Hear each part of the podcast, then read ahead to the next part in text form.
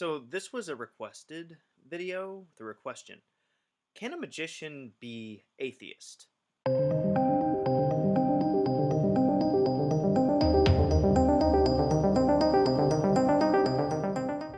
So the short answer is yes, because the energies around us that we work with in magic don't necessarily have to have a name and they don't necessarily have to have a face. Regardless of whether or not you believe that these powers come from somewhere or someone or something, they or the or if they are used to access someone, somewhere or something, those powers are there. And if you want to go through the atheistic idea of things, then you're going to go on a more psychological model, which I do talk a lot about on this channel, where different deities and gods and things like that are really ideas. They are boxes that we unpack when we are working with them. So if we're working with a particular god or goddess, we are calling on their attributes. It is all about their personalities, their descriptors, and their types. And this is also because if we go into the idea of the subconscious, which is, if you check my book Magical Theater or any of my other videos, that is where we connect to the world around us and that sense of magic. It's the way that we tap into that field so we can change reality in accordance with will.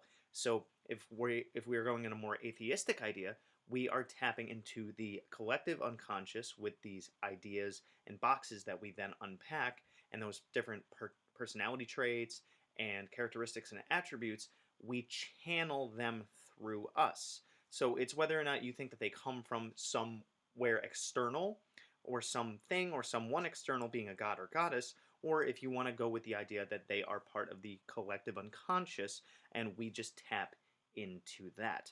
Or if you don't even believe in the collective unconscious and you're kind of not very Jungian in the way that you look at stuff, and you just want to go pure atheism and whatnot, then what we are really talking about is just the idea that you are programming your mind to work in a certain way.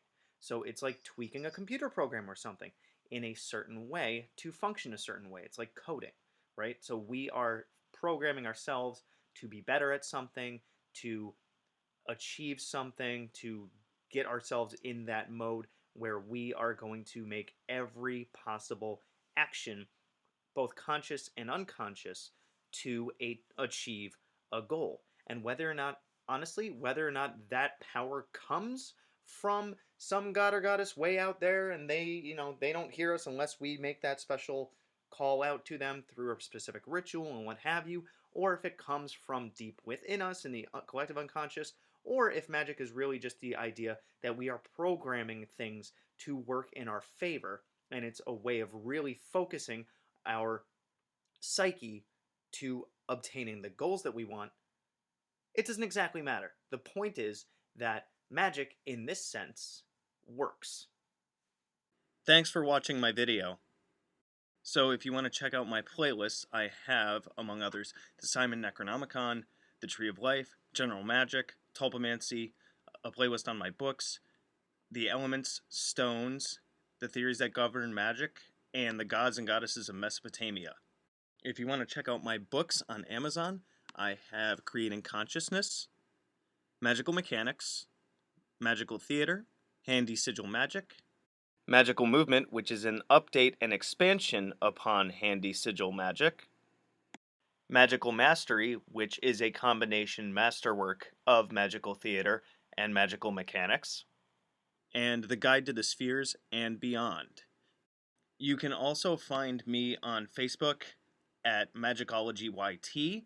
You can email me at priestofthenecro at gmail.com, and you can even check out my Instagram, which is Magicology and good hunting.